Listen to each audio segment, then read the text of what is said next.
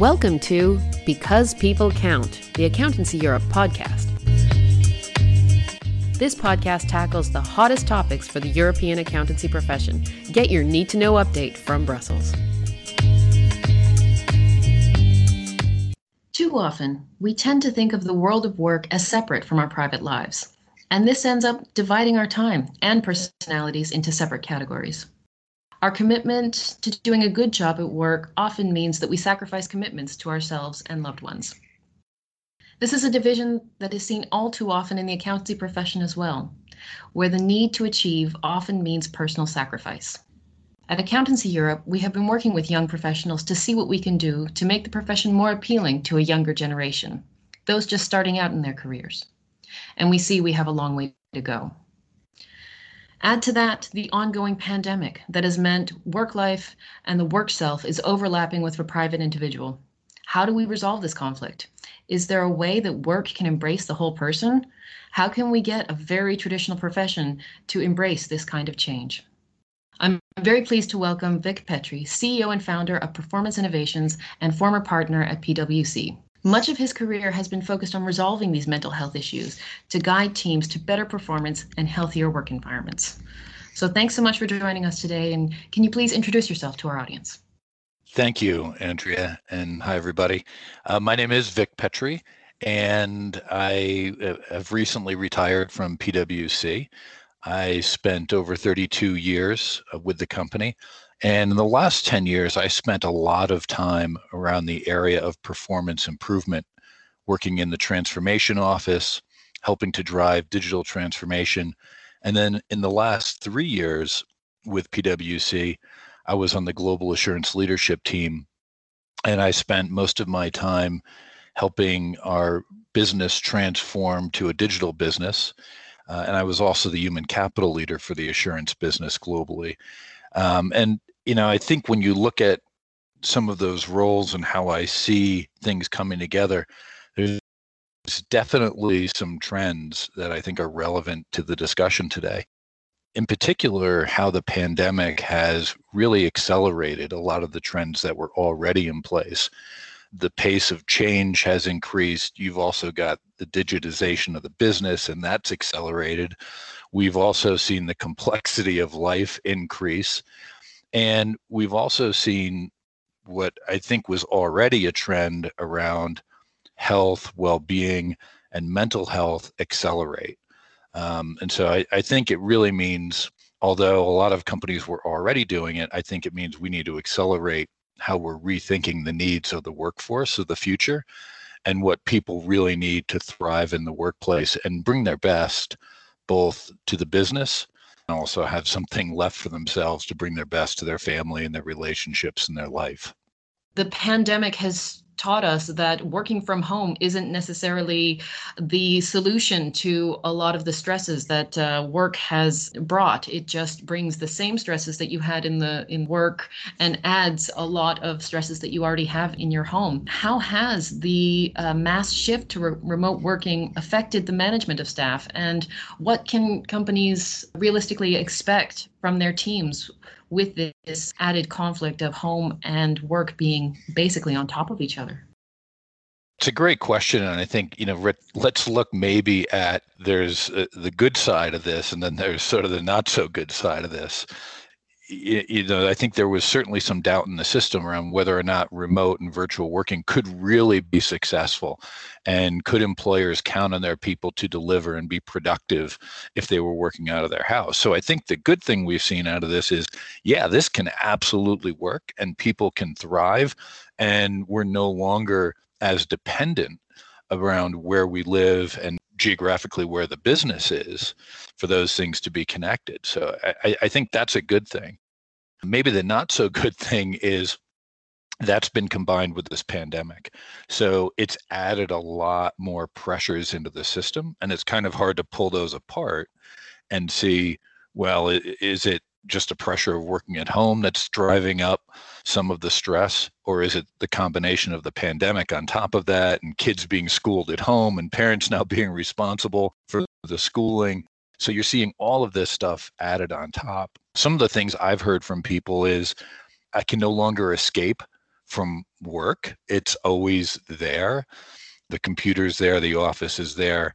And so I'm actually working more than I worked before when I went to the office. I think this means too that leaders just need to be a little more tuned into it and sensitive to the challenges and the needs of working remote uh, because it's definitely a lot harder, I think, now for people leading teams virtually to really understand what's happening happening for them.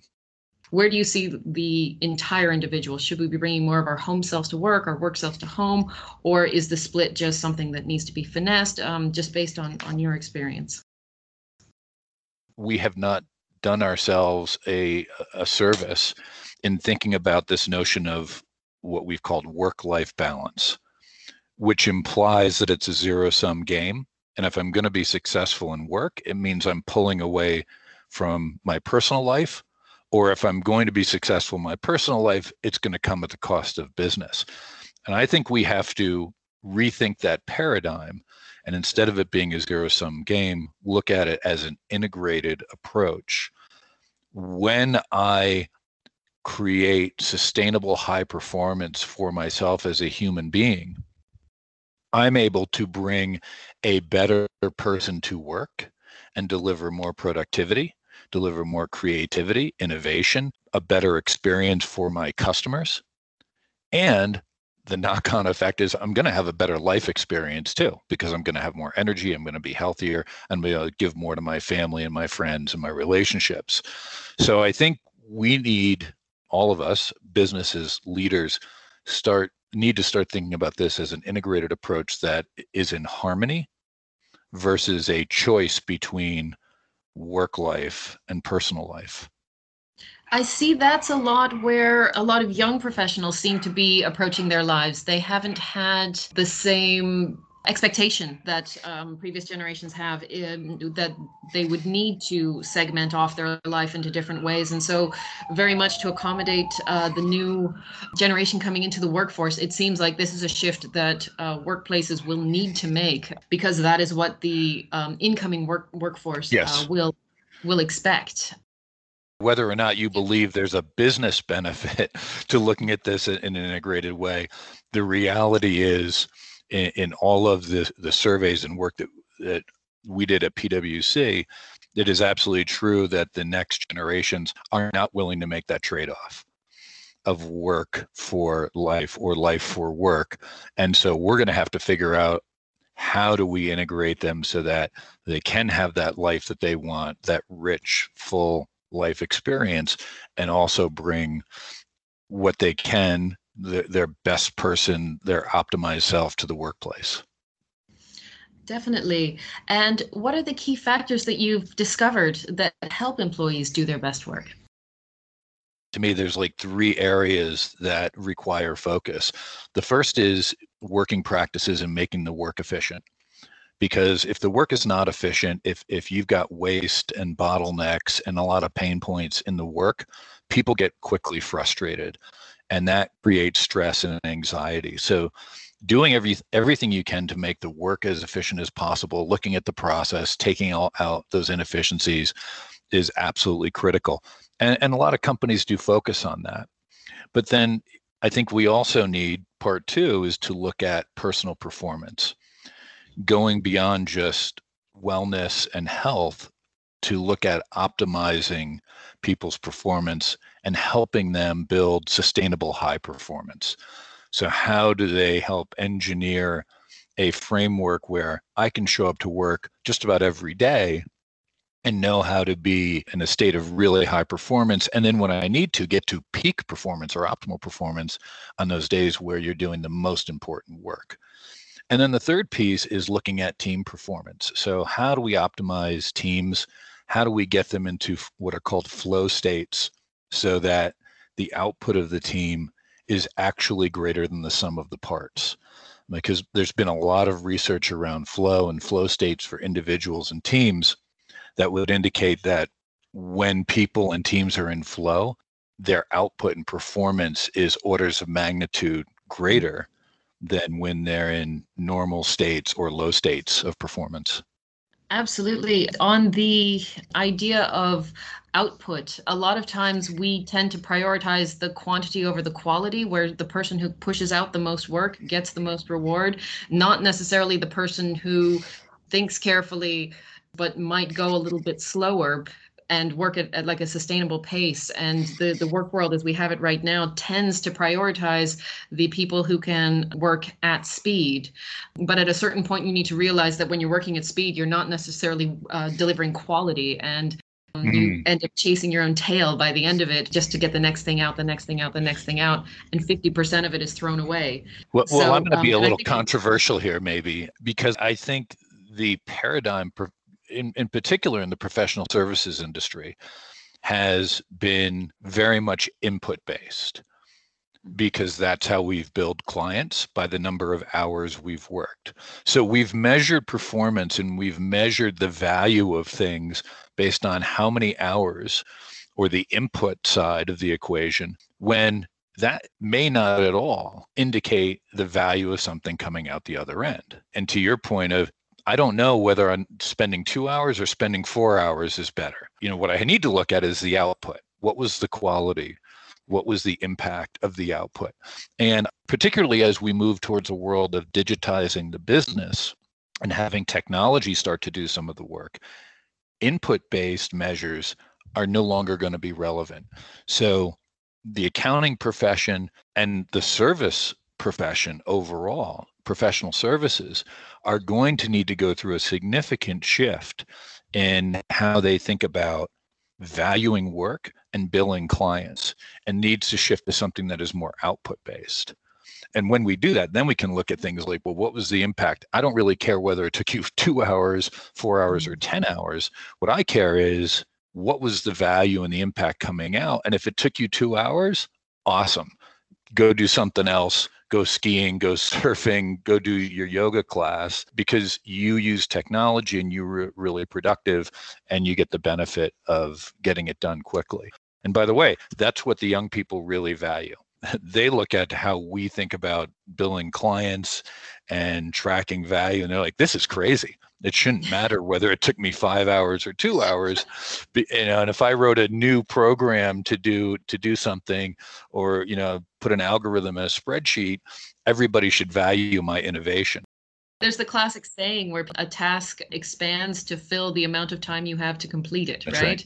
So you can either spend a week or a day on the same project and come to the same conclusion because you've just dragged it out for a week as opposed to what you could have done in a day. It's true that it rewards inefficiency and it rewards quantity over quality of the work that people uh, tend to produce, which is also, I think, demoralizing for the employee as well to know that even if you are bringing your best innovations, your best ideas to work, they won't be appreciated unless they it took you a week to to produce this result the profession, maybe for the first time, is looking at competition, real competition from outside the world of traditional professional services.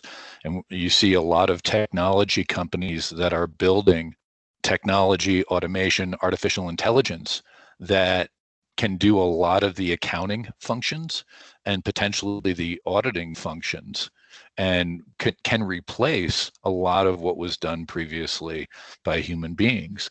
We in the profession are going to need to shift to change because our clients are going to demand that we think about things differently, that we use technology, that we be innovative, and we start to reduce the number of hours so that they can get things done faster, we can turn around things quicker, and we can serve them better.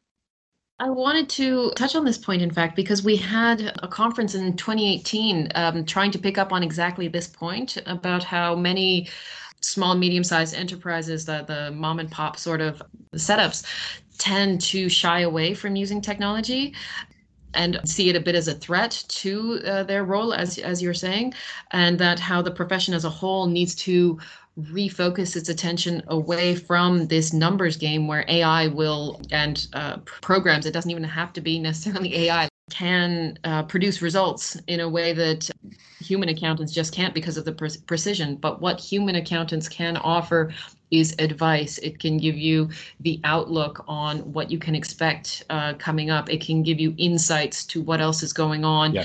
They can keep an eye on what new legislation are coming out, which you can possibly gain um, extra funds for for small businesses and things like that and those are the areas where it is the human um, interaction it's the human awareness and sensitivity that you'll never get from a computer program so a shift in skills as well yes. and an understanding that it's not always the hard skills that, that will be of most value to the client so, so I think this is where the profession has a great advantage over technology companies. Is we have a rich tradition of running people businesses and delivering value through the relationships with our clients. Knowing how to create those relationships and deliver value through them is something that technology may never be able to do. So there's a great opportunity there, but again, that's done through people. And to take advantage of that, this this now circles back to the, where we started around well-being, mental health, and and really thinking about our people holistically with the business. To be successful and leverage that, we need to really start thinking about how do we take the workforce of the future to the next level and deliver for our people a great experience that is competitive with what's being offered out there in the market in other places as well. And I think the, the the challenges today in the pandemic make it all the harder for us to coach and develop people in this environment when you're not with them every day when you're doing it through you know in a two-dimensional screen uh, and you may be seeing people a little bit but you're not really getting the full picture uh, of of what's going on for them and so I, I think that the, the profession probably needs to double down right now on how they think about their people, coaching their people, developing their people. I'll give you one more example of that. We have people that have started with organizations in the last year that have never worked in a non pandemic environment in professional services, right? They've, they've come out of college, they went into professional services or maybe into a company in an accounting role, and this is all they know. They haven't had the experience of interacting with others, having to collaborate face to face, deliver service face to face, build those relationships. So, as compared to maybe their peers that have been around a couple of years, there's a gap in their skill set. How do we start to refill that gap? So, when we go back to maybe where we're seeing people face to face and we're interacting, they have those interpersonal skills and relationship skills to be successful. It's really true that those are the skills that you don't always think to train for when you have new employees because those are very much learned on the job and just as part of being in the workforce. And now companies begin to see that no, this was an actual skill that we were teaching employees without realizing it. And without those skills, it's really clear that there's a gap in what they're able to achieve in their work. I think this brings us back a little bit to something you touched on earlier because for teams and individuals to perform their best, they need to achieve this flow state um, where they can concentrate on what they're doing, where they have found the focus that they need to perform at the highest level. Maybe we can talk a little bit more about that. Can you tell me more about uh, flow state and beyond that, team flow state? Yeah, I think this is really fascinating. And McKinsey actually did a study on flow state over a number of years with executives, and they found that CEOs reported that they were five times more productive when they were in a state of flow at work. So you, you think about the ability to get more done and, and be productive and be more creative. Um, and this world of, of flow and research around flow has extended and into other areas and have looked at high performing teams like the Navy SEALs, where they've found that things like learning a language can happen at an accelerated pace where maybe it took six months, it now takes six weeks when you're in flow. You know, becoming a marksman happens much better and you you perform higher when you're in flow. So high performing organizations like the military and like sport teams are now experimenting with flow states because they're finding that not only people learn faster but they're more productive and they're more creative and they're more innovative. And when teams are in flow when they're flowing together they can get a lot more done. They can be far more productive and far more impactful than when they're operating as a, a separate group of individuals. So i think this is really a, a ripe area for companies to explore and start to think about how do we help and, and you're not going to be in flow all the time but how do we help people get into those states of optimal performance when we are doing work that is most critical when it mm-hmm. needs the highest quality when we're in that competitive mode of winning that big proposal? How do we help our people know how to trigger and get into flow so that they can be in those optimal states and you can get more get more out of it and have more impact and we were talking, we touched a bit about this before about how it's very hard for managers to understand and probably even harder for employees to get into flow state when you have the dirty laundry piling up, the dishes, the dog needs to go out, you know, all of these things going on um, just beyond your your small screen. Yeah. But um, but having these different strengths on the team so that each person on the team can optimize their role. So, for example, um, you may have someone who's very creative who brings the ideas, and then you may have somebody who's very much about execution. In many teams, you can see that being a tension where the two just can't quite see eye to eye. But on a team that has managed to find flow state, perhaps you can accommodate the ideas of the creative person with the ability to execute of the very uh, practically focused individual as well. And each team member are able to shine for example, women dropping off uh, during the pandemic because of household responsibilities that they just can't ignore, or also managing these different strengths that different individuals bring into the to the team, so that they're not competing necessarily, but they're working together. And how can companies uh, practically kind of implement this so that employees can get to flow state? I'll maybe hit two things that I think are important. And I and I think the first, which is really critical, is changing the leadership paradigm from the old mindset where the leader sits at, to, at the top of the pyramid and everybody in the pyramid below the leader kind of lives and works to support and deliver to the leader who makes all the decisions, drives the value, and everything is wrapped around that leader being in charge. I think you see in, in organizations that are really successful at, at really becoming high performing and getting into flow states is where that pyramid is flipped.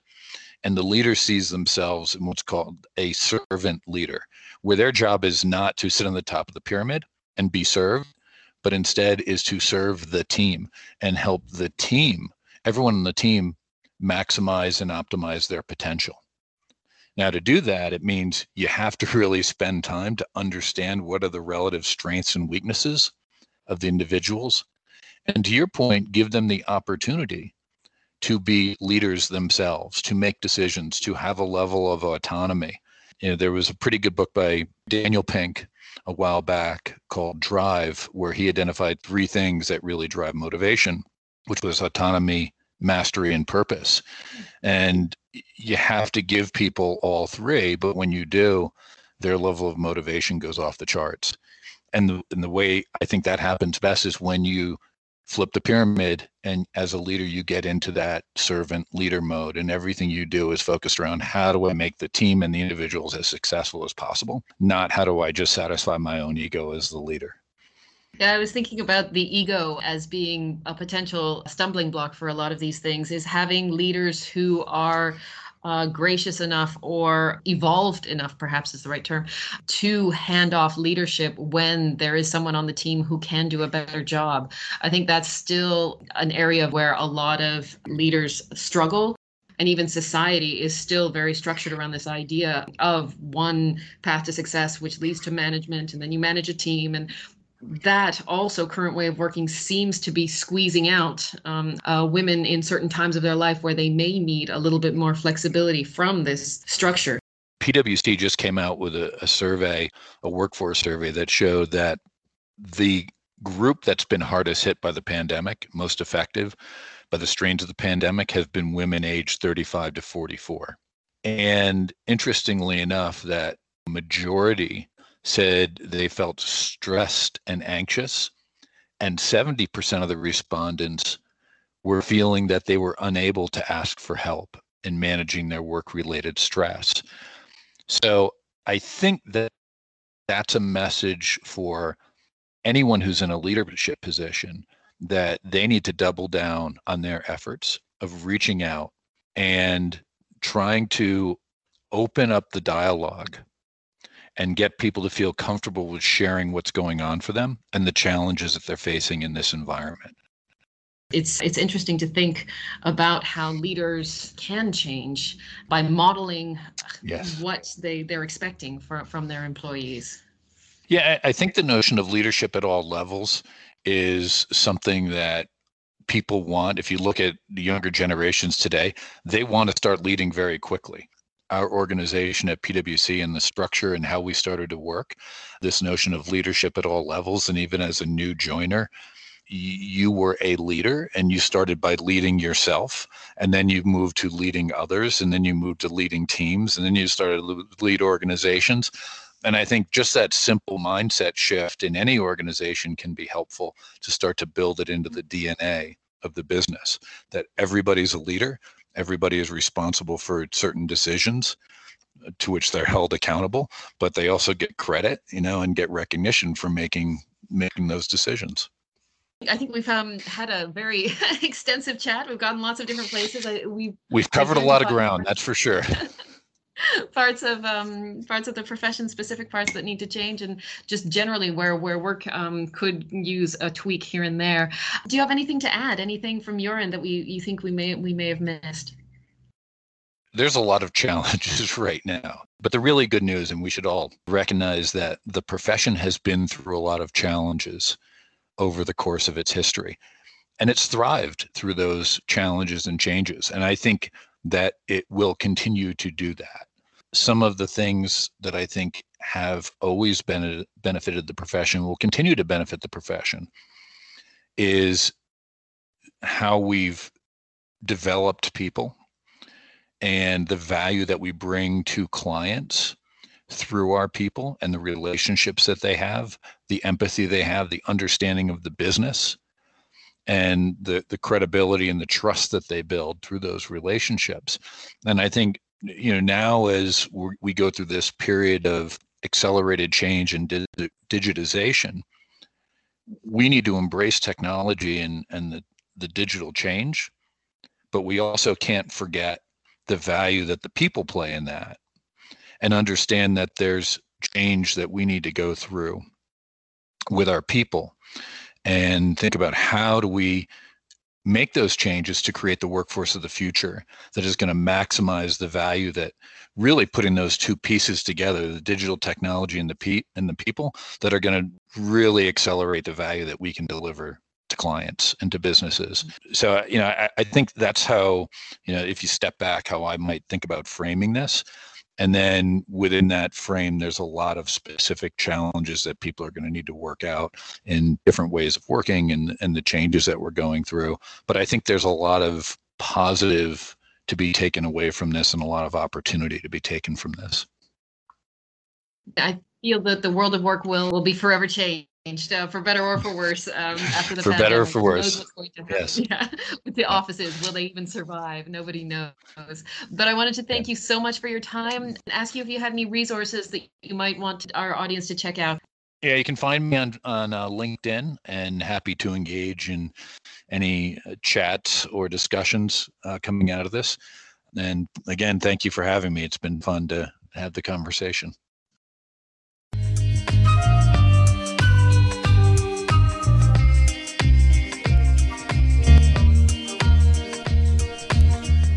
Thanks for listening to Because People Count, the Accountancy Europe podcast. If you like what you hear, please leave us a rating or review and subscribe.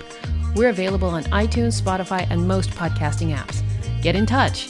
We are at Accountancy EU on Twitter, and you can contact me at andrea at accountancyeurope.eu. This podcast is presented and edited by Andrea Campbell with support from Julia Keys. Our music is Fearless First by Kevin MacLeod under a Creative Commons license. See you next time because people count.